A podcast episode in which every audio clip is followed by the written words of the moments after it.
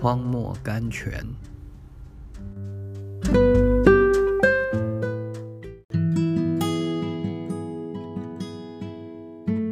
五月三十日，除了从地上买来的那十四万四千人以外，没有人能学这歌。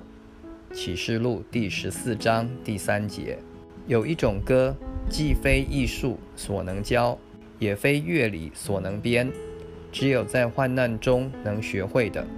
这种歌，它发自内心，是一种记忆与亲身经历的歌声，从过去的苦难中宣泄出来，而以昨天的体验构成了今天的赞美。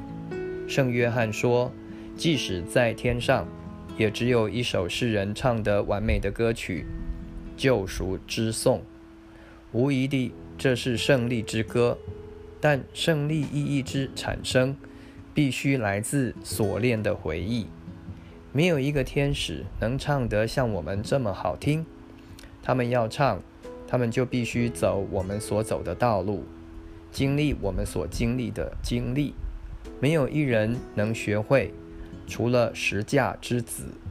所以我的己呀，你现在正要重复学习音乐功课，它训练你，要使你有资格参加天上的大歌咏团。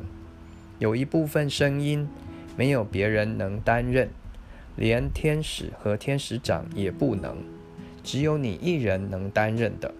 天使虽能唱高音，但是这幽而且沉的低音只有你一人能唱。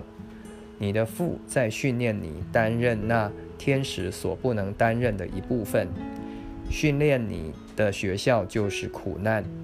很多人说，神给你苦难，为了要正验你。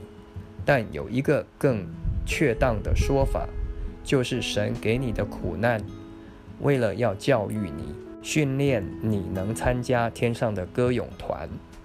在黑云中，它是你的声音；在忧伤中，它教你唱歌的表情；在患难中，它练你的气；在试炼中，它教你发音的准确。